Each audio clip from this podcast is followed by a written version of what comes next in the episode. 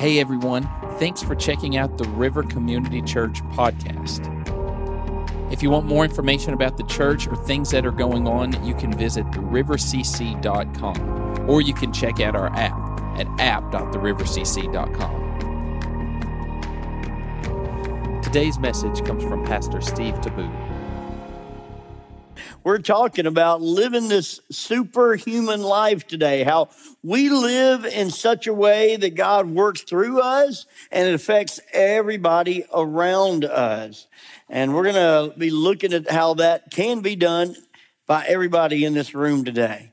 How God has a purpose and a plan in that and for each one of us. Well, we are going through the Bible from cover to cover. If you're here with us for the first week, we have these chronological Bibles we're reading from cover to cover. They're available outside as you leave. You can grab one. They're a gift from our church. We're hoping that everybody will go with us from Genesis to Revelation.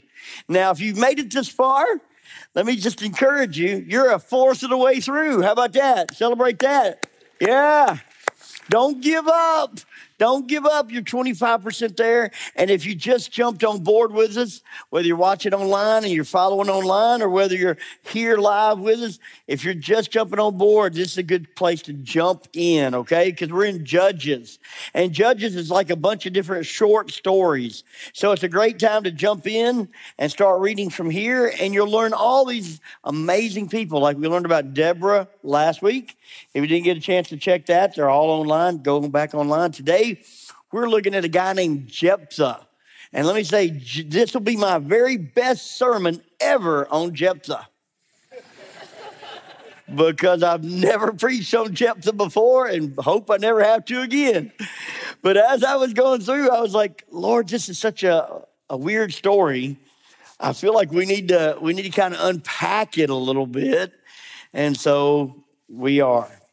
Now, uh, Billy Graham, as we were talking about Billy Graham's life, one thing that's interesting about Billy Graham's life, if you go back and read the beginnings, when he first felt the call to preach, his very first sermon he preached, he said was eight minutes long. Now I could relate. I got uh, called to preach when I was 19. My home church gave me a chance to preach shortly after that. I put everything on that paper I knew to preach, everything I could think of. And by the time I got done, I preached a whole whopping seven minutes. And people loved me that day. Don't get me wrong. I was a popular preacher at that moment, but it wasn't because of the content. In the same way with Billy Graham, the second uh, message that he preached. They did an article on him and the two other guys that preached the crusade. And the article from the local columnist said there, there were three men that preached in this crusade this week. One man was exceedingly above the other two. His giftings, his talent, and it wasn't Billy Graham. Said the second one was okay and kept your attention, but the third one was unremarkable. Guess who that one was? Billy Graham right? Why do I say that? Because today we're going to look at the fact that the, the world's going to tell you who you're not. God tells you who you are. And the world's going to tell you what you can't do. God's going to tell you what he's got for you. And so we've got to, we got to understand that the world wants to keep us from being effective for Jesus because sometimes it's uncomfortable. If we really start loving as Jesus loved, man, it's going to spread. And for those that don't want that to spread, then it's a danger to them and their way of life, as it was to mine before I came to know Christ.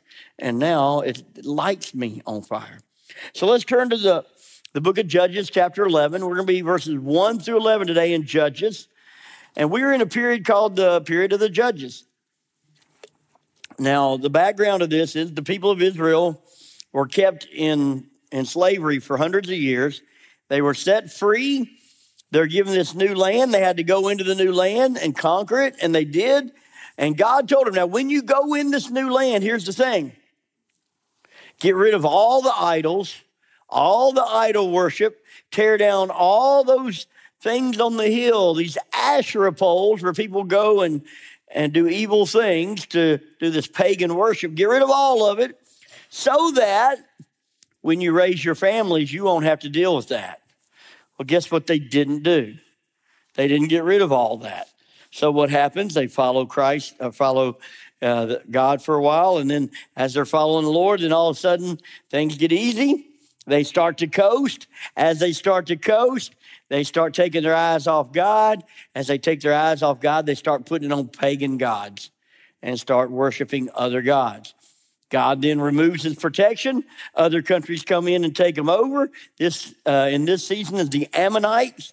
They're now under the authority of the Ammonites and being treated poorly, and and so God raises up a judge, and his name is Jephthah. So we'll start in verse one. It says now Jephthah of Gilead was a great warrior.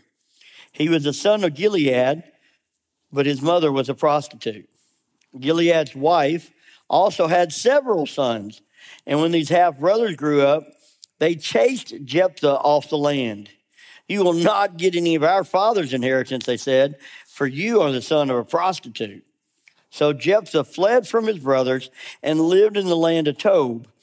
Soon he had a band of worthless rebels following him. At about this time, the Ammonites began their war against Israel. When the Ammonites attacked, the elders of Gilead sent for Jephthah in the land of Tob. The elder said, Come and be our commander, help us fight the Ammonites. But Jephthah said to them, Aren't you the ones who hated me and drove me from my father's house? Why do you come to me now when you're in trouble? Because we need you, the elders replied.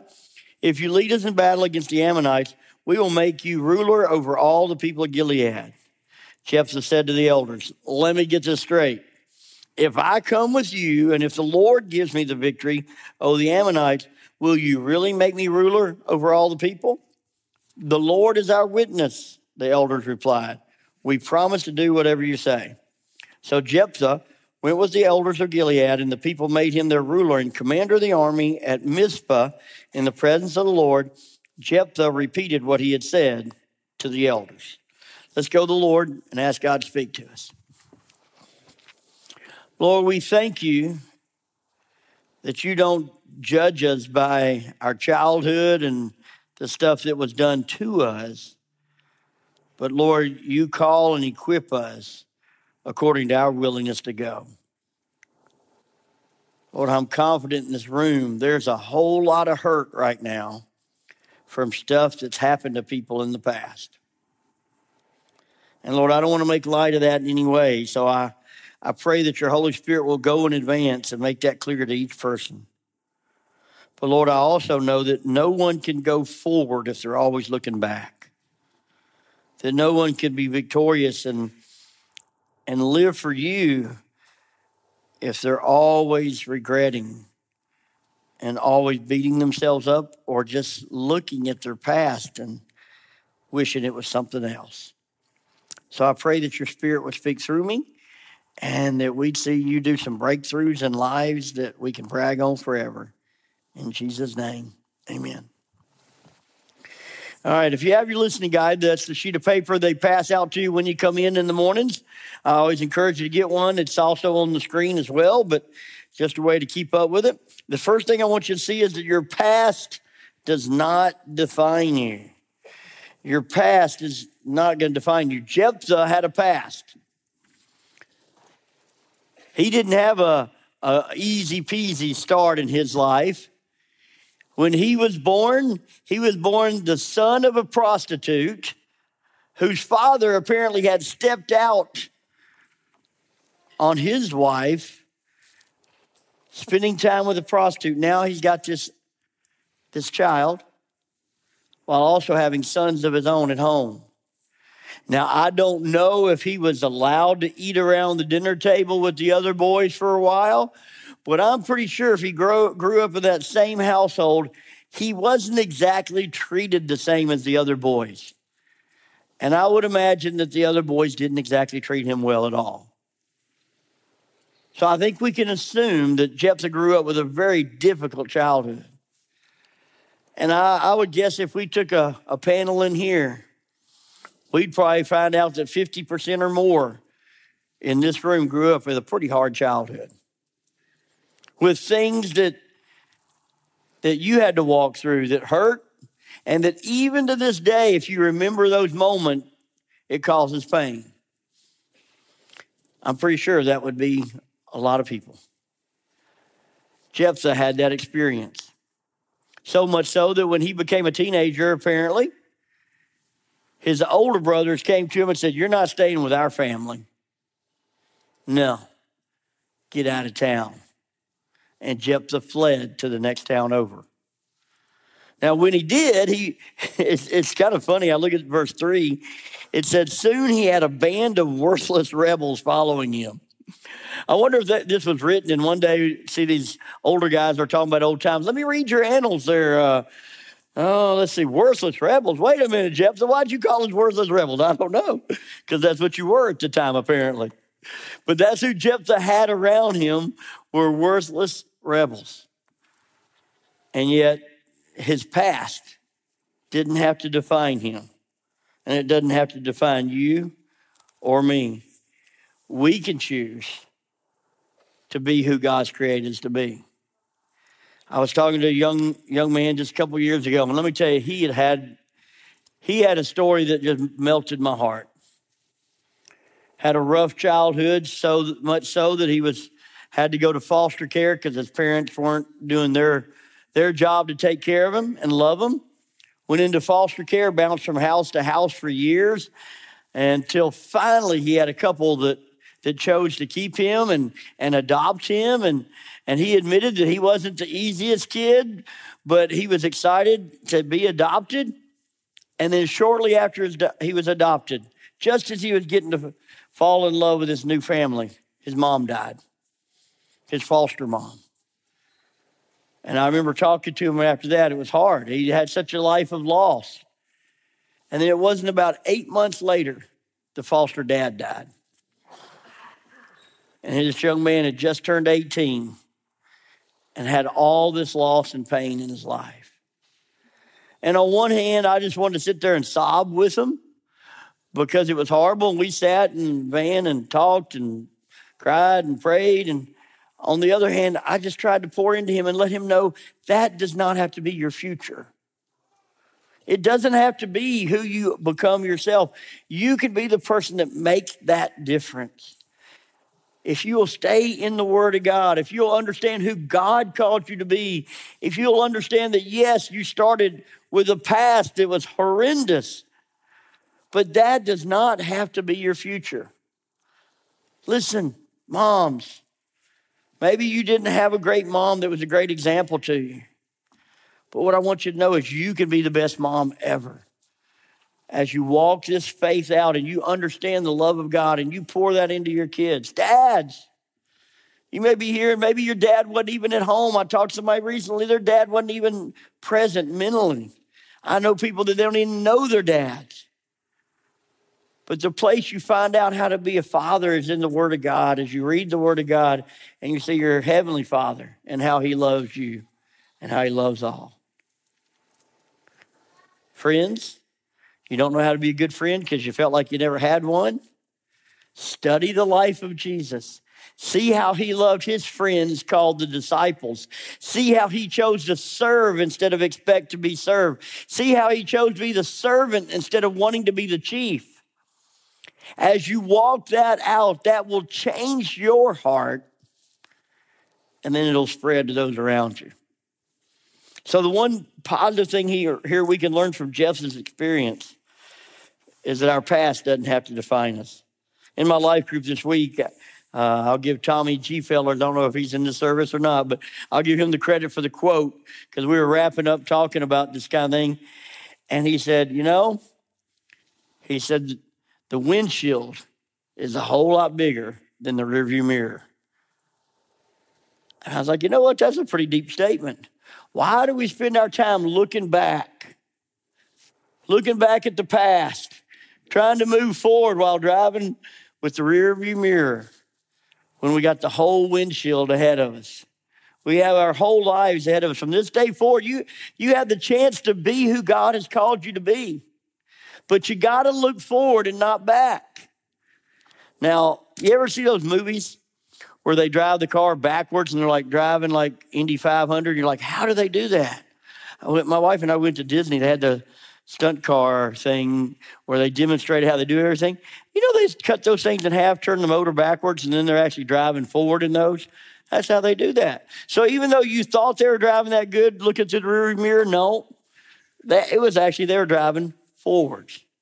I thought how true that is. Sometimes we look at other people's lives on Facebook and we look at other people's lives, we hear all the positives and, and we think, man, they've got everything.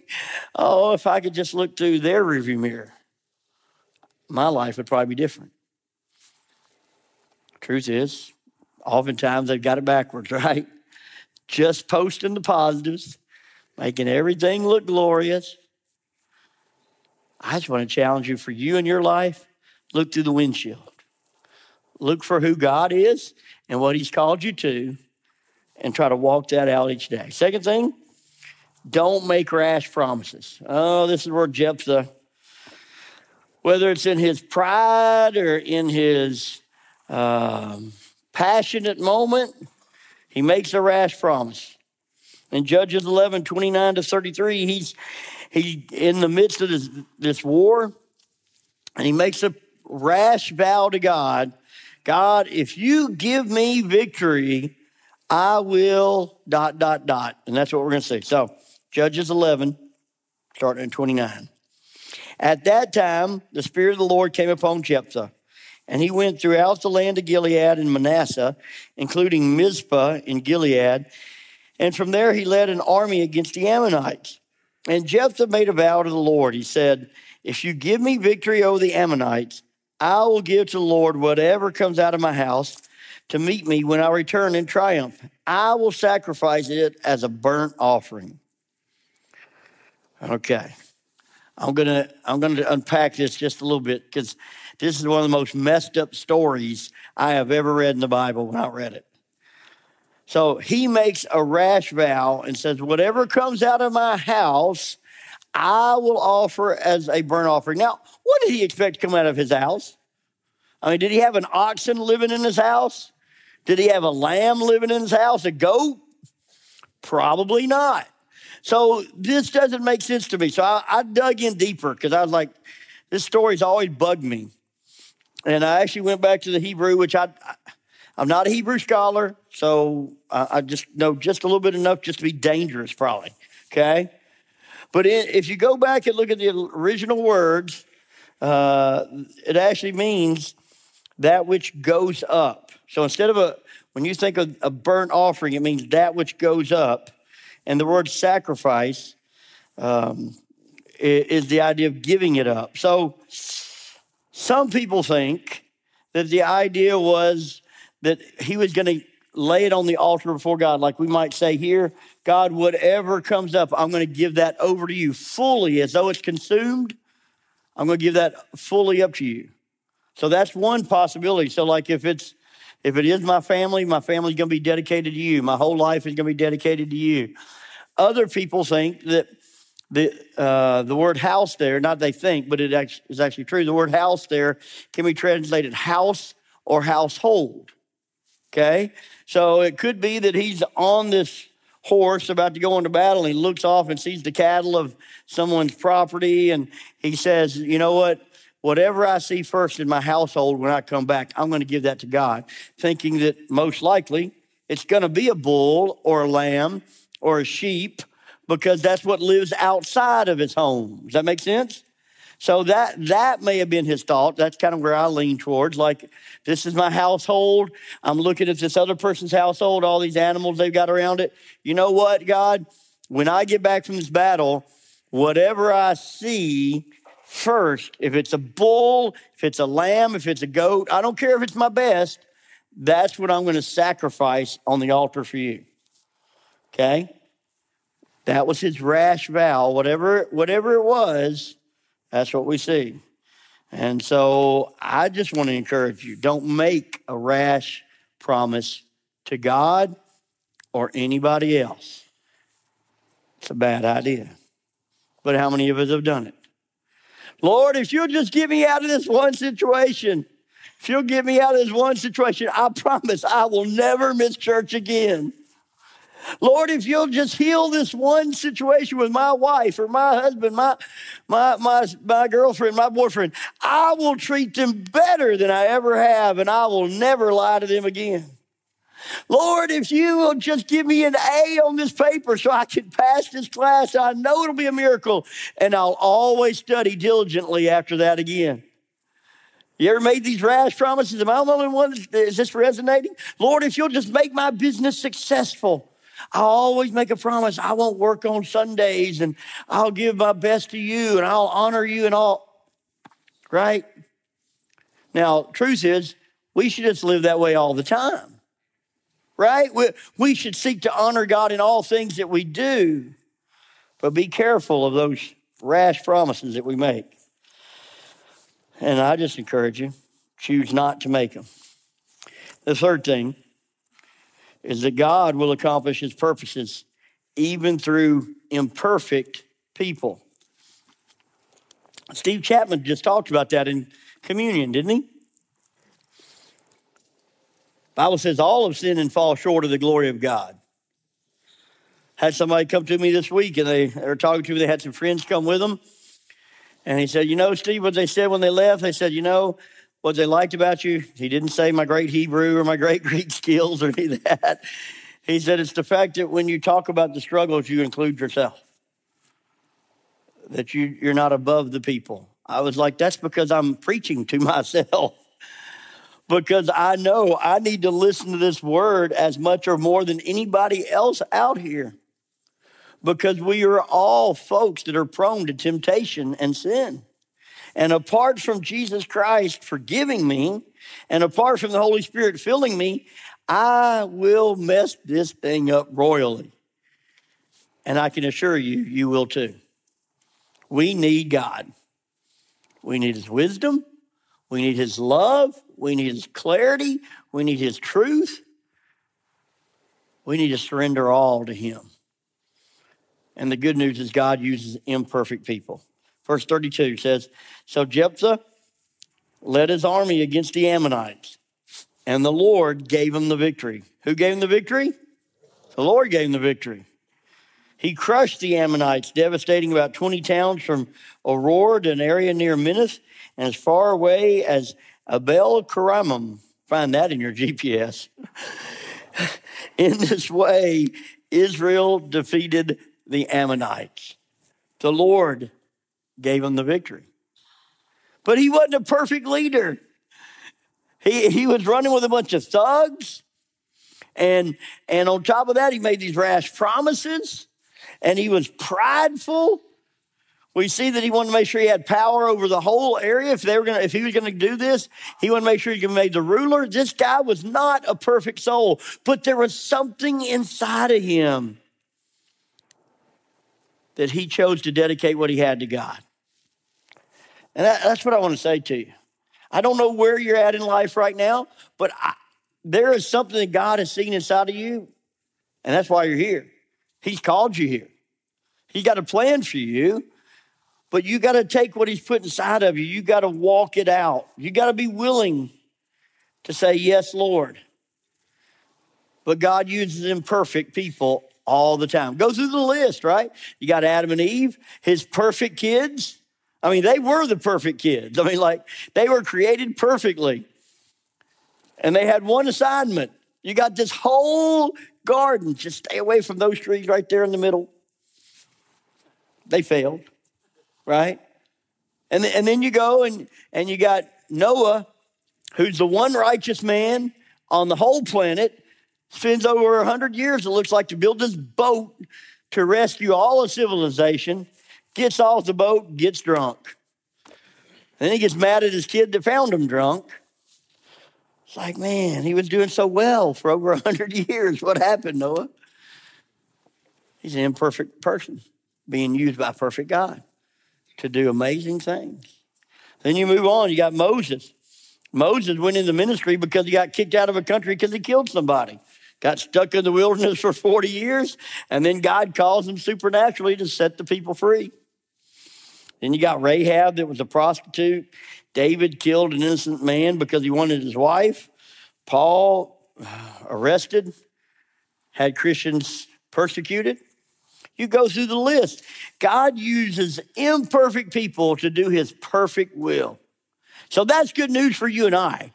That means there's a place for everybody in here to have a seat on the boat. There's a place for everybody in here to have a part in the mission of God. It may be where you're working, on the job. You may be the only light in that darkness. It may be where you're in school. You may be the only person that's willing to stand up for your faith. It may be where you're in your family and you may be the only Christian right now in your family. And their whole family needs the hope of Christ. And you're the one that God's called as an imperfect person to share his perfect message. And if you're imperfect, guess what? Who knows it more than anybody? Is it not your family? It's amazing to me. I can be 53 years old, but my aunts and uncles, my cousins, all those, they all remember what I did when I was 16, right? Right? And it's amazing how quickly we can remember those things and identify with those things and those failures. But God can use imperfect people to do his perfect will. Well, I think for you and I, we have a chance we have a chance to do something great for the kingdom, but we got to say yes. And when we mess up, we got to fess up and move on because that's what Jephthah didn't do.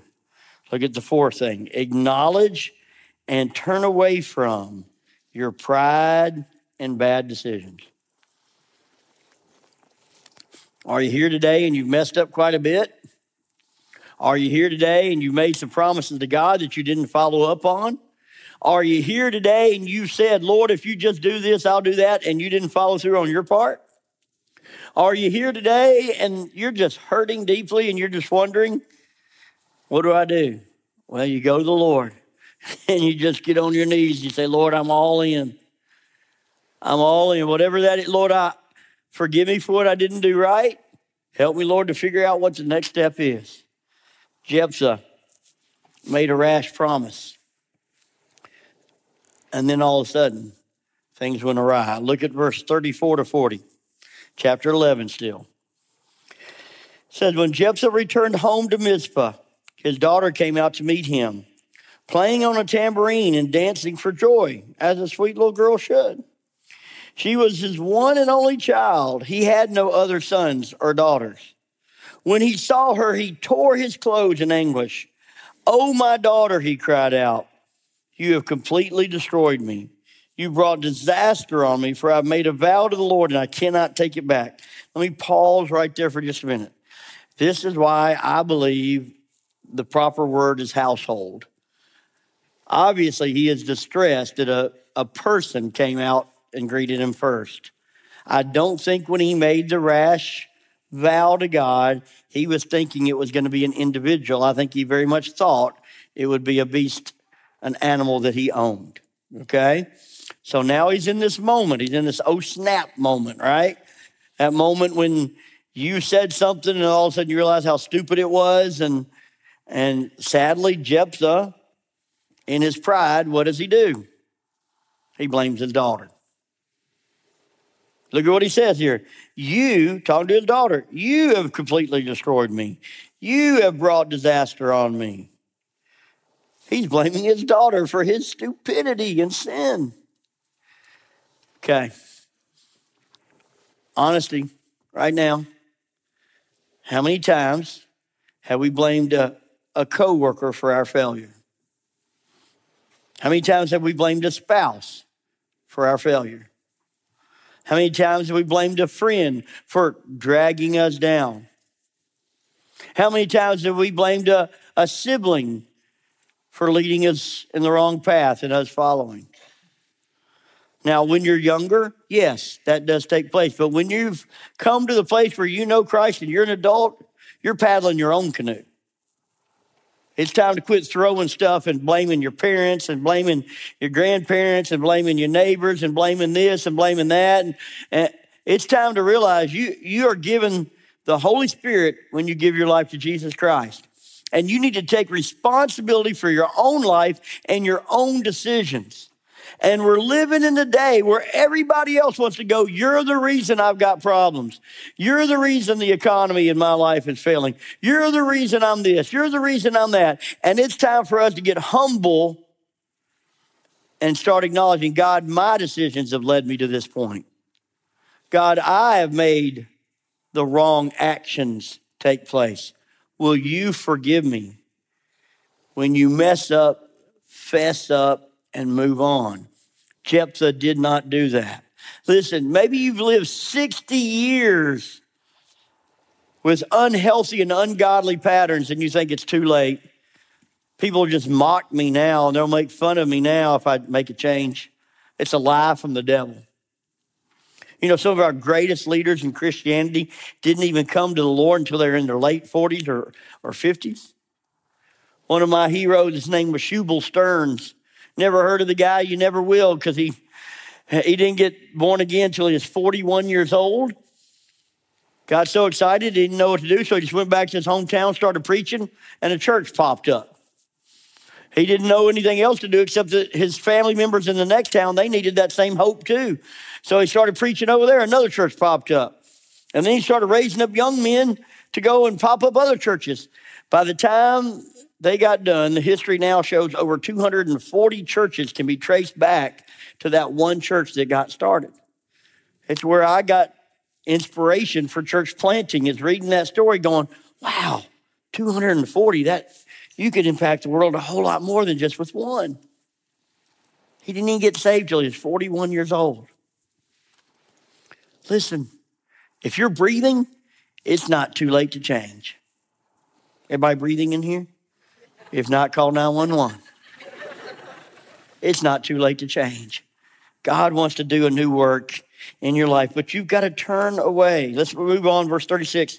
She said, Father, if you made a vow to the Lord, you must do to me what you have vowed. For the Lord has given you a great victory over your enemies, the Ammonites. But first, let me do this one thing.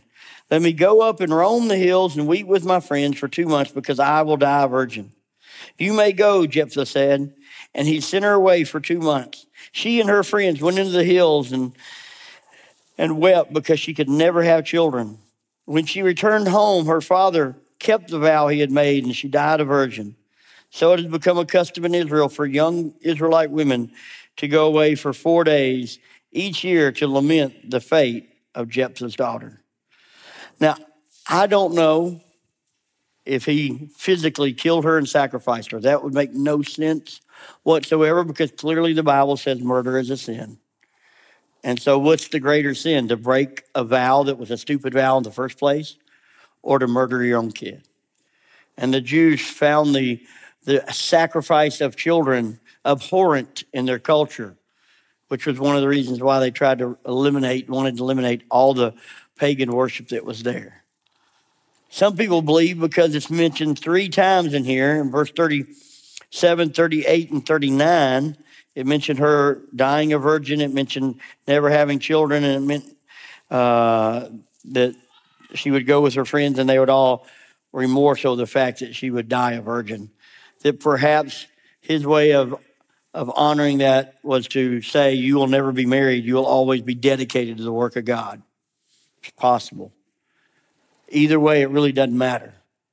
What matters is that in this point, he chose to keep his pride and hurt his daughter. I want to say to you today that many folks in here, we, we need to, to get rid of our pride and choose to follow Christ. Pride will get in your way every time. You know, we give the invitation to come forward, and, and you don't have to come forward to get saved.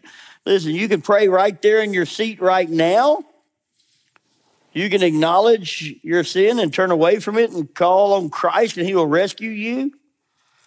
I know people that got saved while they're driving the car. I know people that got saved in a park. I know people that got saved in the mountains. I know, listen, it's not the location, but it is the condition of the heart. And as we took the Lord's Supper today, Steve challenged you to look at the condition of your heart. Is there something there? I'm going to invite all of you to stand with me.